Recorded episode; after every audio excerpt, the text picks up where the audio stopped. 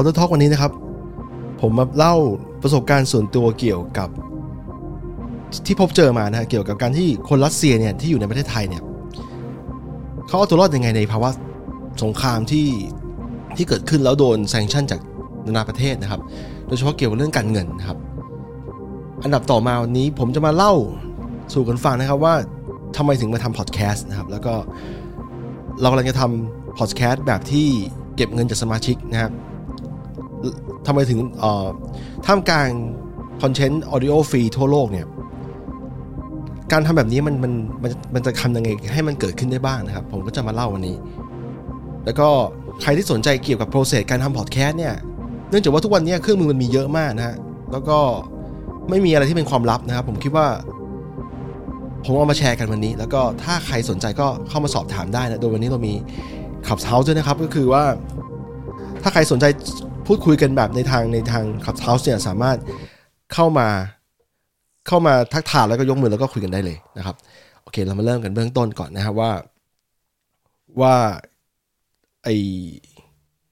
การที่ลูกค้าคนรัสเซียเนี่ยเขาเขาอยู่ในเออเขาก็จ่ายทั่วโลกนะครับไม่ใช่ไทยอย่างเดียวแต่ว่าที่ไทยมีเยอะหน่อยเพราะว่า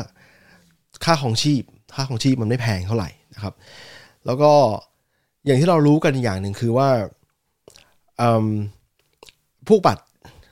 บัตรเครดิตบัตรเดบิตเนี่ยที่มันเป็นเน็ตเวิร์กของทาง Visa Mastercard เนี่ยอยู่ๆก็โดนแบนไปคนรัสเซียก็ใช้ไม่ได้นะครับเราใช้ไม่ได้เลยนะครับหมายความว่า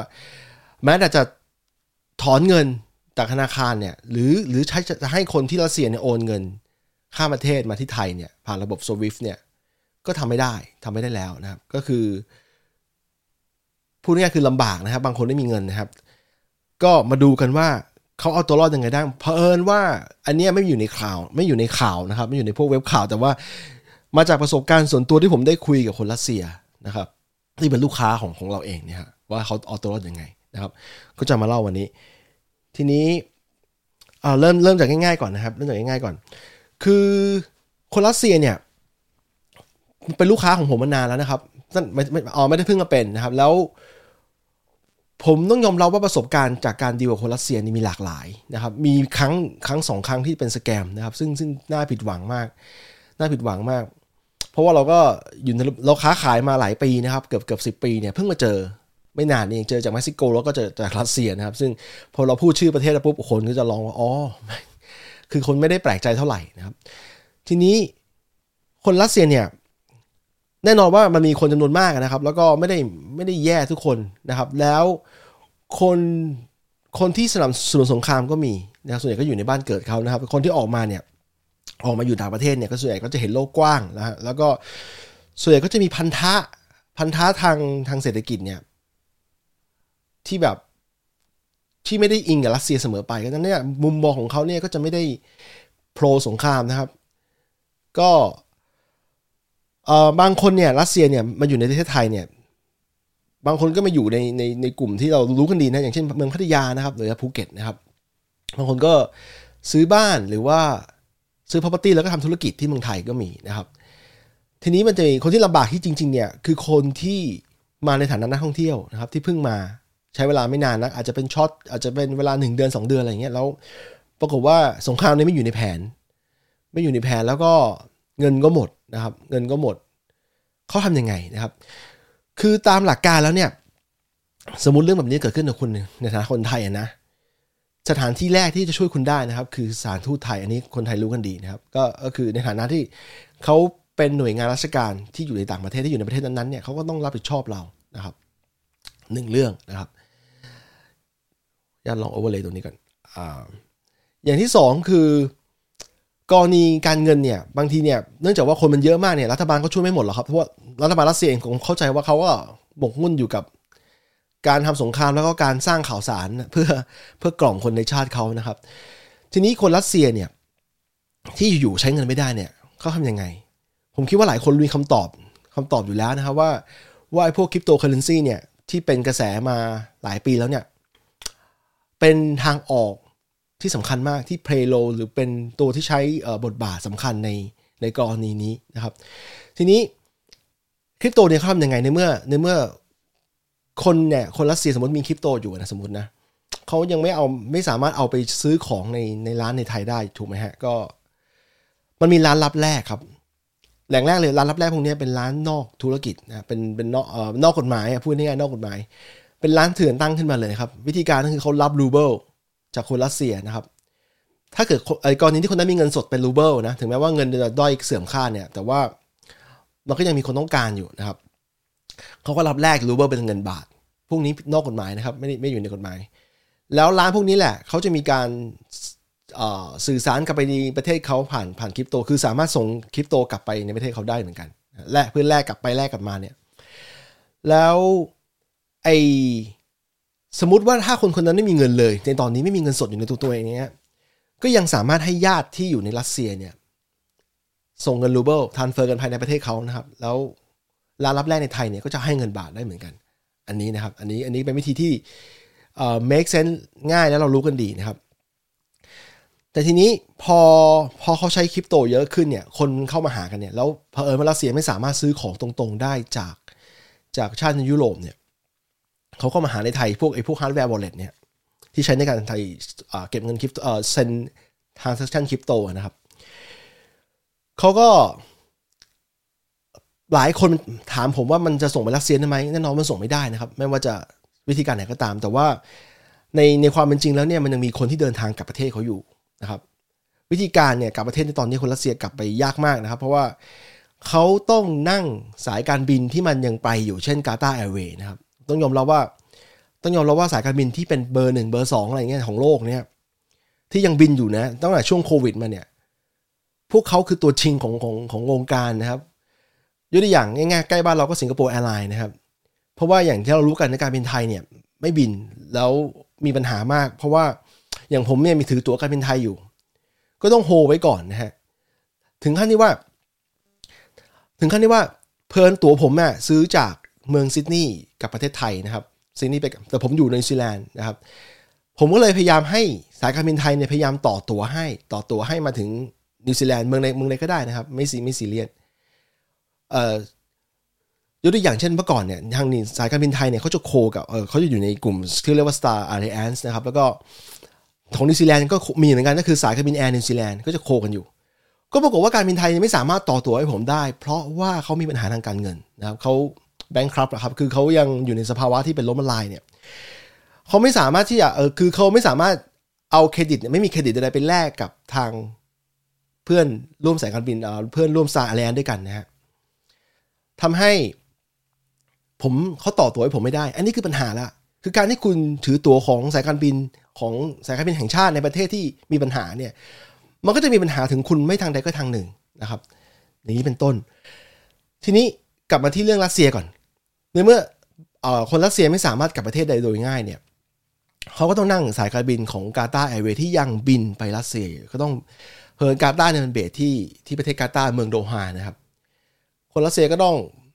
ซื้อตั๋วไปโดฮาแล้วก็ทรานสิตที่โดฮาแล้วก็ไปกลับไปบ้านเกิดที่รัสเซียค่าตั๋วแพงกว่าหกเท่าในเวลานี้นะครับหกเท่าแล้วเอาจริงๆแล้วถ้าเขาเลือกได้เนี่ยไม่มีใครอยากกลับด้วยเพราะว่าอะไรเพราะว่าเขาบอกว่ามันมีโอกาสที่ถ้าผมเขาเป็นผู้ชายนะครับมีโอกาสที่เขาจะโดนเรียกไปเกณฑ์ทหารเพื่อไปลบกับเขาเรียกว่าบราเธอร์นะครับเขาไปลบกับพี่น้องเขาไปลบคือคือเขามองคนยูเครนเป็นพี่น้องเขานะครับ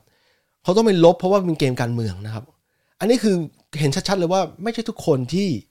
ที่อยากจะไปลบหรือสนับสนุนการลบในครั้งนี้นะครับ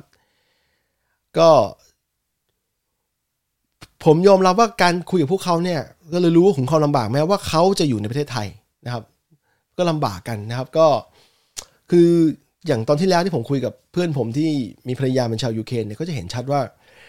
ไอ้สงครามเนี่ยมันมันมันลำบากทั้งสองฝ่ายนะฮะแต่ฝ่ายที่หนักกว่าคือฝ่ายที่โดนบุกนะฝ่ายที่โดนเข้าไปทำร้ายถึงถึงดินแดนเขานะครับอ่ะทีนี้จบเรื่องเรื่องคนรัสเซียไปก็มาที่เรื่องที่เป็นแกนหลักของอ่ะของเรานะครับเรื่องเกี่ยวกับการทำพอดแคสต์นะการหารายได้เนี่ยต้องบอกก่อนว่าผมไอ้อะไรไอ้อันเนี้ยผมจะมาแชร์แนวคิดของผมนะครับไม่ได้จะมาจะมาชวนแบบหาดาวไลน์หรือว่าอะไรไม่ใช่ไม่ใช่อย่างนั้นนะครับก็เพราะว่าเพราะว่าอย่างนี้เอ่อทำไมถึงต้องมาทำพอดแคสต์นะครับทำไมต้องมาทำพอดแคสต์อย่างแรกเลยเนี่ยย้อนกลับไปเมื่อเมื่อประมาณสิบปีที่แล้วตอนนี้ผมเริ่มทำธุรกิจออนไลน์ใหม่ๆเนี่ย สมัยนั้นมีความโชคดีอย่างนึงคือพอเราทำสิ่งที่มันใหม่กว่าคนอื่นเขาในตอนนั้นนะครับค่อนข้างใหม่อ่ะเรื่องนี้ดีกว่าค่อนข้างใหม่คู่แข่งก็เลยน้อยลงนะครับคู่แข่งก็เลยน้อยลงมันทำให้การซื้อโฆษณาไม่ว่าจะซื้อผ่านอย่างเว็บไซต์อย่าง Google นะซื้อผ่าน AdWord เนี่ยหรือการซื้อผ่านพวกโซเชียลเน็ตเวิร์คที่ดังๆอย่างตอนนั้นอย่าง Facebook เนี่ยก็ปรากฏว่าคุณไม่ต้องใช้เงินเยอะมากนะครับคู่คู่แข่งน้อยไงแล้วทางแพลตฟอร์มเองก็พยายามดันด้วยพยายามดันให้เราคือพูดง่ายๆคือทำให้เราติดติดใจนะครับดันให้เราแล้วเรารู้สึกว่าเราจ่ายเงินไปแค่ หนึ่งพัน สองพัน เนี่ยก็ปรากฏว่าผลลัพธ์มันกลับมาดีเกินคาดนะครับดีเกินคาดแล้วมันทำให้เราซื้อต่อซื้อต่อซื้อต่อไปเรื่อยแต่พอพอผ่านไปหลายปีเนี่ยปรากฏว่ามีคู่แข่งในระบบเยอะขึ้นนะครับเยอะขึ้นมากเนี่ยการแข่งขันมันก็สูงขึ้นนะฮะนับวันนับวันอย่างเมื่อก่อนคุณทำเพจแล้วถ้าเพจคุณเนี่ย Facebook Page นะฮะถ้าเพจคุณเนี่ยมีคนติดตามอยู่ประมาณสักหมื่นคนเนี่ยคุณโพสอะไรไปเนี่ยอย่างน้อยมี สองพัน คนเห็นคุณละอันนี้ก็ชัดเจนว่าอันนี้ยังไม่ต้องซื้อแอดนะฮะโพสธรรมดา สองพัน คนเห็นละแต่พอตอนหลังเนี่ยพอมันมันมีเรื่องของแอดนี่มีคนเข้ามาซื้อเยอะนะแล้วก็การที่แพลตฟอร์มพยายามหาอัลกอริทึมในการที่จะบูสต์อันที่เขาคิดว่าคนสนใจกับอันที่เขาคิดว่าคนไม่สนใจหรืออันที่ว่าเขาคิดว่าเป็นการทำธุรกิจขายของเนี่ยเขาก็จะไม่ผลักเท่าไหร่นะครับมันทำให้สุดท้ายแล้วเนี่ยผู้ค้าขายทำธุรกิจออนไลน์เนี่ยต้องถูกผลักให้มาซื้อนะครับอยู่ในวงวงของการซื้อพอซื้อแอดปุ๊บเนี่ยแรกๆผลลัพธ์มันดีอย่างที่ผมบอกไปนะฮะแต่พอสักพักนึงผลลัพธ์มันมันมันไม่ค่อยดีเท่าไหร่หรือว่ามันต้องพยายามทำงานหนักขึ้นนะครับหรือพยายามใช้เงินมากขึ้นนะฮะมันก็กลายเป็นว่าเอ่อถึงจุดนึงเลยเนี่ยมันมีความรู้รู้เอ่อความรู้สึกเหมือนสารเสพติดอันนี้ไม่ใช่ผมรู้สึกเองนะฮะเพราะว่าเพื่อนมาเล่าให้ฟังว่ามันถึงจุดที่ว่าถ้าเขาไม่ซื้อแอดแล้วเขารู้สึกว่าลูกค้าไม่มาหาเขาเลยนะครับก็เท่ากับว่ารูปแบบแบบนี้เนี่ยพวกโซเชียลเน็ตเวิร์คพยายามพยายามดึงความรู้สึกพยายามสร้างความรู้สึกบางอย่างให้ให้คนรู้สึกว่าเอ่อถ้าถ้าเขาไม่ซื้อเนี่ยเขาจะขาดคือถ้าเขาไม่ซื้อเขาอยู่ไม่ได้นะครับอะไรแบบนั้นเลยนะมันเหมือนสารเสพติดนะครับผมแล้วผมเองในฐานะที่คนที่ไม่ได้พยายามจะใช้การตลาดแบบนี้แต่แรกนะครับก็ก็รู้สึกเช่นกันก็เลยรู้สึกว่าถ้าแบบนั้นเนี่ยเรามาทำแบบออร์แกนิกดีกว่าพยายามใช้ออร์แกนิกดีกว่านะครับก็ต้องยอมรับว่าไอ้ที่ทำอยู่เนี่ยมันก็ไม่ได้ไม่ได้ดีมากนะครับแต่เผอิญว่าสินค้าหลายอย่างที่ผมเกี่ยวข้องกับชีวิตธุรกิจผมเนี่ยมันเป็นสินค้าที่มาจากการเป็นตัวแทนจำหน่ายนะครับมันก็เลยมีคู่แข่งไม่มากแล้วก็มีความเฉพาะทางจนคนมาหาเราเยอะกว่านะครับอันนี้คือข้อดีอย่างหนึ่งนะครับทีนี้กลับมาเรื่องเรื่อง Podcast เนี่ยคือผมคิดว่า Podcast เนี่ยเอาจริงๆแล้วเราไม่ได้ไม่ได้เพิ่งมาทำคือผมพยายามผมยุ่งเกี่ยวกับความเป็น Podcast เนี่ยมาตั้งแต่เมื่อสิบกว่าปีที่แล้วนะฮะเลยมีเพื่อนฝูงสองคนสามคนนะครับคุณโอมกับคุณวิทย์เนี่ยก็มาชวนกันทำ Podcast ที่เกี่ยวข้องกับทาง Audio Technology นะครับซึ่งโหมันหัวข้อมันแคบมากเลยนะหัวข้อมันแคบมากแล้วผมค้นพบว่าโปรเซสเนี่ยมันค่อนข้างจะใช้เวลานะครับต่อให้เป็นแค่เสียงนะอย่างตอนนั้นตอนนั้น YouTube เนี่ยยังไม่ค่อยฮิตกันนะฮะ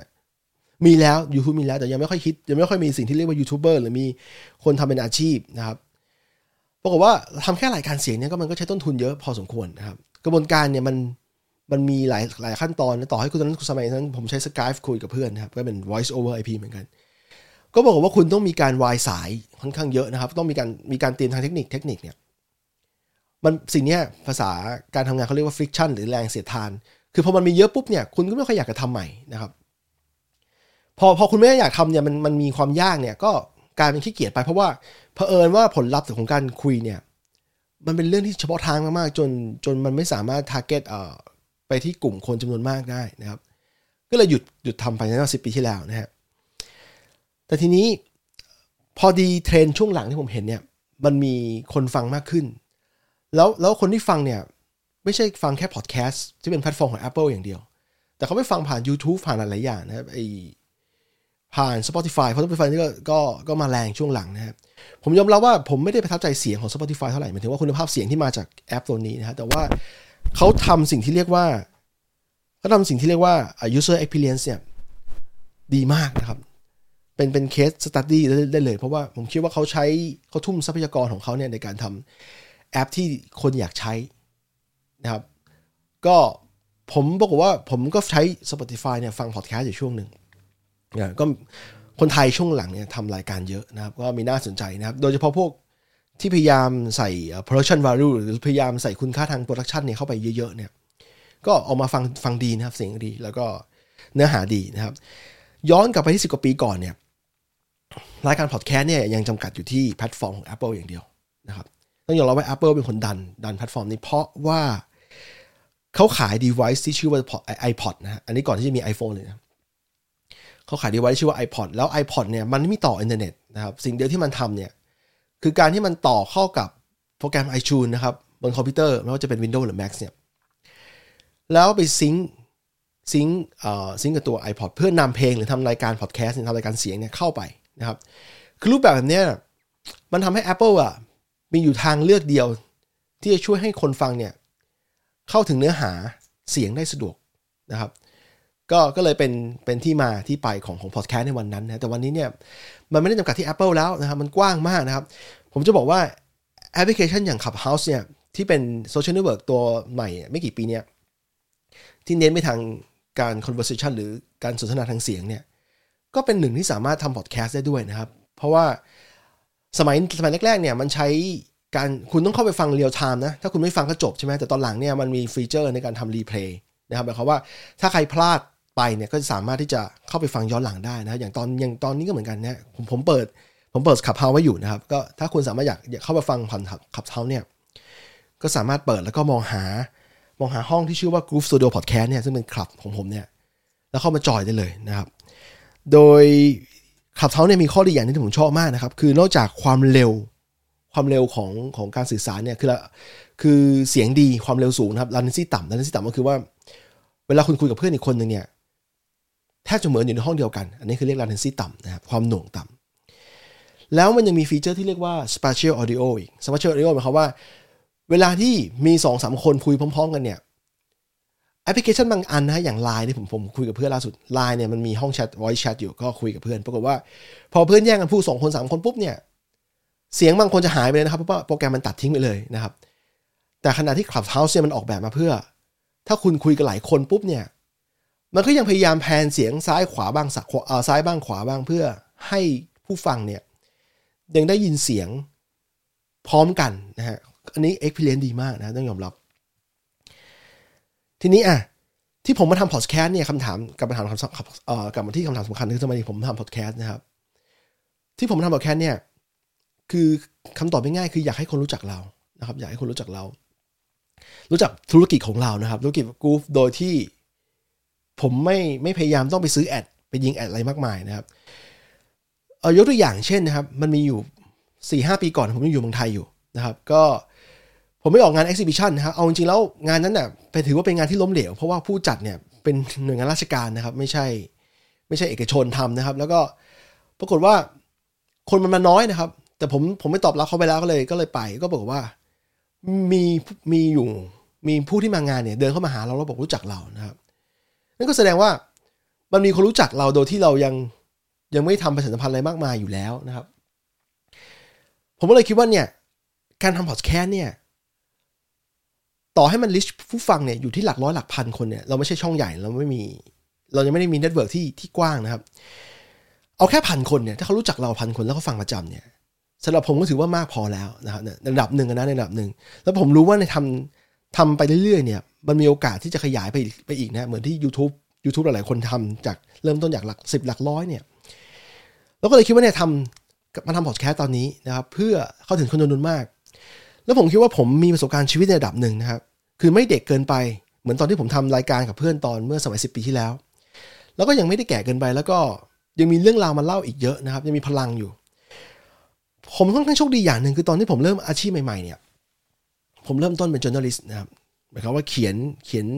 บทความลงพวกแมกกาซีนต่างๆเนี่ยให้คนให้คนอ่านนะฮะจริงตอนนั้นเนี่ยผมเขียนอยู่ สองสาม เล่มก็ปรากฏว่าแต่ละเล่มเนี่ยมีเล่มหนึ่งเขาเคลมว่าเป็นของสำนักพิมพ์ ซี เอ็ด นะครับพูดพูดพูดชื่อเขาเลยก็ได้เขาเคลมว่าเขามียอดการพิมพ์เนี่ยหมื่นหมื่นฉบับต่อหนึ่ง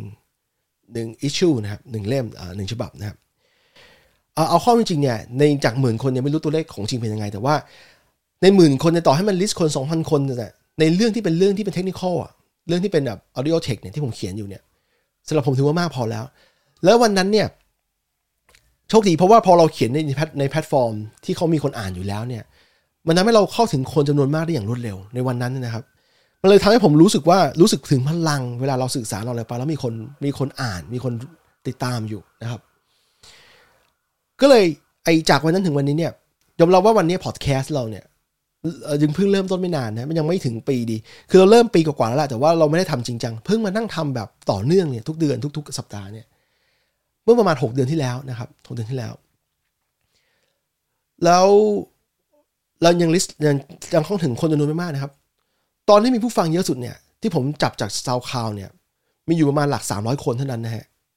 ก็ก็ยังถือว่าไม่ไม่มากนะครับแต่ว่าพอมันเข้าถึงคนแล้วคนฟังเนี่ยก็เราก็ดีใจแล้วนะครับทีนี้กลับมาที่คำถามถัดมานะครับว่าพอเราอยากทำพอดแคสต์เนี่ย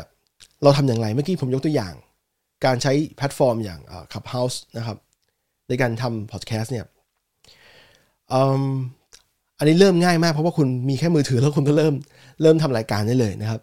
หรือถ้าคุณอยากลงทุนหน่อยเนี่ยคุณก็ซื้อไมโครโฟนอย่างเงี้ยอย่างกรณีผมเนี่ยซื้อไมโครโฟนแต่พอนี่ไมโครโฟนตัวนี้พอซื้อมาแล้วเนี่ยมันไม่ได้จบที่ไมโครโฟนคุณก็ต้องซื้อเอ่อ audio interface นะครับหรือว่าตัวซาวด์การ์ดที่จะมาต่อเข้ากับคอมพิวเตอร์อะไรทำตรงเนี้ยคือถ้าใครอยากทำเนี่ยคุณต้องกลับมาถามตัวเองก่อนว่าคุณอยากทำรายการประมาณไหนนะครับต้องหาต้องหาเอ่อเรื่องราวตั้งเรื่องราวตั้งโจทย์ไว้ก่อนนะครับแล้วก็อยากทำในรูปแบบไหนอย่างถ้าคุณใช้ Clubhouse เนี่ยคุณก็ไม่ต้องการการกล้องไม่ต้องการเอ่อการเชื่อมต่ออย่างอื่นนะครับขออนุญาตเปิดแชทนึงนะฮะพอคำเอ่อคุณไม่ต้องการกล้องคุณไม่ต้องการการเชื่อมต่ออย่างอื่นคุณต้องการแค่ไมโครโฟนแล้วก็ซาวด์การ์ดก็จบนะครับแต่ทีนี้ถ้าคุณอยากเอารายการที่คุณทำเนี่ยไปลงแพลตฟอร์มนะครับอย่างอย่าง Apple Podcast หรืออย่าง Spotify Podcast Google Podcast เนี่ยมันมีหลายวิธีนะครับวิธีที่เบสิกที่สุดวิธีที่เขาทำมานานแล้วเนี่ยคือการการเขียนไฟล์ที่ชื่อว่า อาร์ เอส เอส นะครับไอ้วิธีเนี่ยเทคนิคอลมีฟริกชั่นสูงหมายความว่าทำค่อนข้างยากไม่ไม่ได้ยากเกินไปแต่ก็สำหรับคนมือใหม่นี่จะงงมากนะแล้วผมว่าในปีพ.ศ.สองพันเอ้ยไม่ใช่ในปีเนี้ยปีสองพันยี่สิบสองเนี่ยการวิธีเนี้ยมันค่อนข้างจะกี๊กไปนิดนึงคือคุณไม่จำเป็นต้องเริ่มด้วยวิธีนั้นนะครับวิธีที่วิธีที่ง่ายที่สุดนะครับในการเอาเอาเอารายการเสียงเราไปลงเนี่ยแล้วขึ้นแพลตฟอร์มจำนวนมากเลยทันทีเนี่ยผมแนะนำแอปพลิเคชันที่ชื่อว่า แองเคอร์ ดอท เอฟ เอ็ม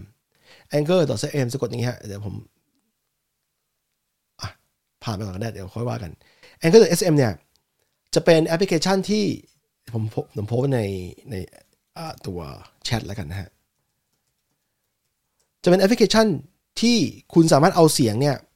ขึ้นไปขึ้นในรายการของเขานะครับแบ่งเป็นเอพิโซดนะครับข้อดีของแอปตัวนี้เนี่ยมันมีทั้งบนมือถือแล้วก็มีทั้งบนเอ่อคอมพิวเตอร์บนเว็บไซต์บนเว็บเบราว์เซอร์นะครับผมที่ผมชอบเลยนะคือการที่มันมีฟิกชันต่ำฟิกชันต่ำหมายความว่าคุณเปิดแอปปุ๊บเนี่ยคุณสามารถคุณยังไม่ต้องนึกอะไรมากคุณสามารถลองลองเรคคอร์ดเสียงตัวเองเนี่ยเป็นสิเป็นตอนเป็นเป็นส่วนๆเป็นชิ้นๆเนี่ยเขาเรียกว่าชั้งเนี่ยเป็นชิ้นๆได้แล้วคุณเอามาเรียงร้อยด้วยกันได้แล้วถ้าคุณอยากได้เพลงประกอบรายการเนี่ยทางเขามีเทมเพลตมาให้นะครับตั้งแต่เทมเพลตที่เป็นเอ่อ royalty free นะครับหรือใช้ใช้ได้ฟรีเลยกับเพลงที่เป็นเพลงจริงๆเพลงที่มีลิขสิทธิ์นะครับเพลงของศิลปินเพราะว่าเขาโคกับ for Spotify ความจริงคือ Spotify ไปซื้อบริษัทเข้ามาคุณก็สามารถเอาเพลงจริงๆไปใส่รายการคุณได้ด้วยนะครับแต่ว่าข้อเสียคือคุณเวลาคุณเอาไปลงแพลตฟอร์มอื่นนอก Spotify เนี่ยไอเสียงเนี่ยเสียงเพลงจะโดนตัดออกตัดทิ้งนะครับก็จะเหลือแต่เฉพาะเสียงของคุณนะครับก็แฟร์อยู่แฟร์ยูสอยู่คือถ้าผู้ฟังฟังบน Spotify ก็จะได้ได้ได้ฟังเสียงเพลงนั้นด้วยนะครับอันนี้คือวิธีที่ง่ายสุดคือข้อดีของ แองเคอร์ ดอท เอฟ เอ็ม เนี่ยข้อดีคือมันกระจายมันมันกระจายรายการเสียงของคุณเนี่ยออกไปทุกแพลตฟอร์มโดยที่คุณไม่ต้องทำอะไรเลยโอ้โหอันนี้คือฟิกชั่นต่ำมากนะครับอันนี้เป็นข้อดีว่าทำไมทำไม Spotify ถึงต้องไป take over เข้ามานะครับทีนี้แต่ถ้าคุณต้องการควบคุมควบคุมรายการตัวเองมากขึ้นเนี่ยวิธีที่ง่ายสุดคือคุณต้องกลับไปเขียน อาร์ เอส เอส อย่างที่ผมบอกในในตอนที่แล้วในในในไม่ใช่ตอนแล้วในช่วงก่อนนะครับทีนี้ การเขียน อาร์ เอส เอส เนี่ยมันดูเป็นเหมือนคล้ายๆโปรแกรมเมอร์นะฮะคือไม่ได้ยากขนาดนั้นหรอกแต่ว่ามันมันต้องใช้เขียนโค้ดนิดๆหน่อยๆนะครับก็ถ้ามันยากไปเนี่ยมันมีแอปพลิเคชันช่วยนะครับบน Mac นี่ที่ผมใช้อยู่เนี่ยชื่อ Feeder นะครับชื่อ Feeder เนี่ยก็จะเป็นแอปที่คุณสามารถที่จะ generate ไฟล์ อาร์ เอส เอส เนี่ยออกมาแล้วคุณต้องเอาไปพุทใส่ในเซิร์ฟเวอร์อันนี้คือเริ่มเริ่มเริ่มยากเริ่มกีกแล้วเอาไปใส่ในเซิร์ฟเวอร์เพื่อเอาไปให้เอาไปซับมิทให้กับพวกแพลตฟอร์มต่างๆนะครับดังนั้นเนี่ยถ้าเริ่มต้นเนี่ยกลับไปที่ แองเกอร์ ดอท เอฟ เอ็ม ง่ายสุดนะครับแต่ถ้าเกิดว่าคุณอยากคอนโทรลอะไรมากขึ้นเพราะว่ายกตัวอย่างนะ Spotify เนี่ยไม่อนุญาตให้คุณเอาทำรายการแบบวิดีโอนะครับเอ่อเอาขึ้นไม่ได้สำหรับบางคนเด็กรุ่นใหม่จะบอกว่าเอ้ยเอาวิดีโอขึ้นไม่ได้ง่ายนิดเดียวคุณก็เอาขึ้น YouTube ไปสิอันก็ถูกนะครับถูกทีนี้ถ้าคุณต้องการเอาวิดีโอขึ้นขึ้น Podcast เนี่ยมันทำได้นะครับคุณ Apple Apple Platform เนี่ยยอมรับตัวนี้ตัวนี้ก็สามารถทำได้ก็ใช้วิธีการเขียน ไอ เอส ที่ผมบอกนะครับคุณก็สามารถเอารายการเอารายการขึ้นไปได้นะฮะบนถึงแต่ทีนี้เคสล่าสุดที่ผมกำลังทำอยู่นะครับคือทาง Apple Podcast เนี่ยเขาเปิดให้กับคนทำ Podcast เนี่ยสามารถเก็บเงินผู้ให้บริการได้อันนี้ผมชอบผมชอบในลักษณะที่ว่า Apple เนี่ยเขาพยายามผลักดันเพราะเขารู้ว่าครีเอเตอร์เนี่ยหรือคนทำ Podcast เนี่ยหรือ Podcaster เนี่ยคือถ้าทำแบบฟรีๆตลอดเนี่ยเอ่อมันจะอยู่ไม่ได้นะครับมันไอตัวระบบเศรษฐกิจเศรษฐศาสตร์เนี่ยอีโคโนมิกเนี่ยมันไม่เกิดนะฮะเขาก็เลยพยายามดันดันแล้วด้านดีๆก็คือว่าคนทำรายการเนี่ยสามารถที่จะระบุราคาของตัวเองได้ว่าจะให้เก็บเป็นรายเดือนรายปีนะครับเก็บเท่าไหร่นะครับสมุดราคาเองได้นะครับทีนี้ Spotify ก็ทำเหมือนกันแต่ Spotify เนี่ยเผอิญว่าเขาต้องคัดเลือกเขาจะคัดเลือกบางโชว์เท่านั้นซึ่งส่วนใหญ่เป็นโชว์ภาษาอังกฤษนะเพื่อจะไปเข้าโปรแกรมที่เขาช่วยหาเงินเนี่ย Spotify ก็มีนะครับและจริงๆแพลตฟอร์มดังๆอย่างที่เราดูกันอยู่อย่าง Facebook YouTube เนี่ยก็มีนะครับแต่เผอิญว่ามันต้องคัดคนคือมันต้องให้คุณผ่านผ่านเกณฑ์เช่นคุณต้องมียอด follower หนึ่งหมื่น คนนะครับอย่างเพจ GROOV เนี่ยมีถึงนะฮะหรือคุณต้องมียอดคนดูเนี่ยกี่ชั่วโมงกี่ชั่วโมงอะไรต่อเดือนก็ว่าไปนะฮะพวกเนี้ยมันก็จะเป็นเป็นขั้นกำแพงที่ผู้ทำมือใหม่เนี่ยจะไม่ค่อยผ่านกันขณะที่คนที่ทำมานานแล้วเนี่ยก็จะผ่านเกณฑ์พวกนี้ไปนานแล้วเพราะว่าสะสมมานานนะครับอะไรแบบนั้นอันทีนี้กลับมาที่ Apple ก่อนคือคืออย่างนี้ฮะมันมีแนวคิดอันนึงที่ที่เกิดขึ้นในช่วงช่วงหลังเนี่ยว่าถ้าคุณเป็นครีเอเตอร์เนี่ยแล้วคุณมั่นใจในสิ่งที่คุณทำอยู่เนี่ยคุณก็ควรจะชาร์จหรือคุณเก็บเงินเก็บเงิน Subscriber นะฮะเอ่อแต่การเก็บเนี่ยก็ไม่ได้ฟรีไม่ได้ไม่ได้เก็บไปเฉยๆมันมีทั้งแบบเก็บไปเฉยๆใช่เป็นการโดเนโดเนชั่นนะครับที่ที่หลายผมเห็นเพื่อนผมบางคนนะฮะก็สนับสนุนรายการพวกนี้อยู่คือจ่ายไปเฉยๆเลยนะครับทีนี้ขณะที่รายการฟรีจำนวนมากเนี่ยถ้าถ้าเอ่อ podcast podcaster หรือ creator จะมาเก็บตังค์ตรงๆเนี่ยมันจะมีคนมาจ่ายไหมอันนี้ผมก็ตอบแทนไม่ได้เพราะผมเพิ่งกำลังจะลองทำยังไม่ได้ลองลอง ร้อยเปอร์เซ็นต์ นะฮะทีนี้ผมก็เลยมานั่งคิดดูว่าว่า value ของหรือคุณค่าของของโปรแกรมที่ผมฟังอยู่เนี่ยมันมีมันมีอะไรบ้างมันมีสิ่งที่ที่ผมอยากจะจ่ายไหมแน่นอนว่าที่ผ่านมาตลอดสิบกว่าปีที่ผ่านมาที่ผมเคยฟังรายการบางรายการประจำอย่างเช่นโปรแกรมรายการช่างคุยของไทยนะครับมีช่างคุยนะครับของพี่หงพัศกรหงหยกนะครับกับรายการของจากทางญี่ปุ่นแต่เป็นโปรแกรมภาษาไทยเช่น เอ็น เอช เค World Japan ภาคภาษาภาคภาษาไทยนะครับอันนี้ เอ็น เอช เค เนี่ยเขาทำมาให้ฟังฟรีผ่านเว็บไซต์ผ่านพอดแคสต์นะครับแต่ว่าลูกสาวมาเยี่ยมอีกแล้วสักครู่นะครับ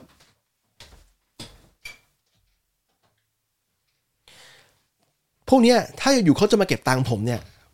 ผมก็ยินดีจ่ายให้จ่ายให้นะครับในวันนั้นนะครับแต่ถ้ามันสมัยนั้นในช่องทางการชำระเงินเนี่ยมันนี่มันไม่ได้สะดวกเท่าไหร่แล้วก็ เอ็น เอช เค เพลินรูปแบบเอาไปเก็บไว้รูปเก็บไว้ป้าหน่อยรูปแบบของ เอ็น เอช เค World เนี่ยเพิ่งเขาเขาเก็บเงินมาจากเขาเก็บเงินมาจากฐานคนดูทีวีของญี่ปุ่นอยู่แล้วนะครับก็ก็เลย